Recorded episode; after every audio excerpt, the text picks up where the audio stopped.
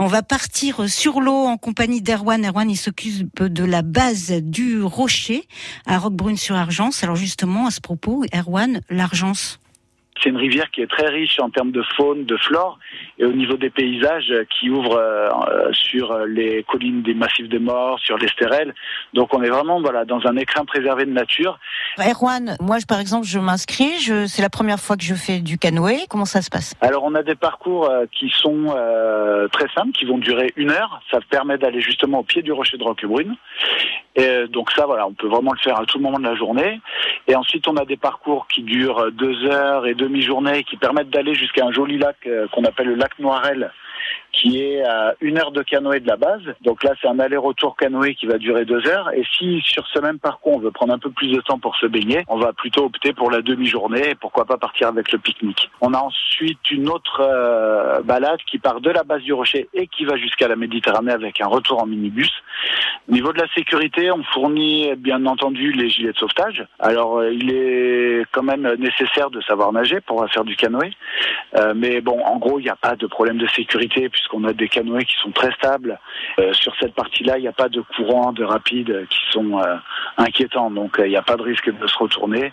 On est vraiment au calme. Une personne par canoë Alors on a des canoës une place, on a des canoës deux places, des canoës trois places et même des canoës quatre places. Mais pour les quatre places, en fait, c'est pour euh, les places du milieu, c'est deux enfants de moins de 10 ans puisque c'est des petites places. Mais on peut aller à, par exemple à trois adultes dans un canoë, il n'y a pas de souci. C'est mieux d'être à deux quand même. En termes de confort, euh, c'est mieux. Nous, ce qu'on propose, c'est des balades en autonomie, c'est-à-dire qu'on part, on part tout seul. On a un plan de la rivière. Après, il y a toujours des gens qui sont pas trop loin, donc il n'y a pas de. Enfin, en tout cas, voilà, en 15 ans de 15 ans d'ouverture, on n'a jamais eu aucun problème.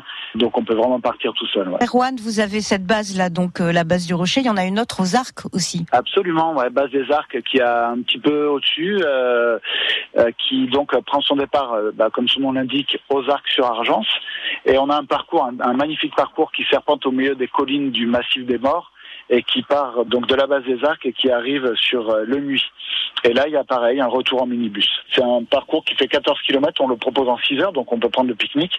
Et là, il y a plein d'endroits de baignade. On est vraiment, c'est un peu plus sauvage que le parcours de la base du rocher.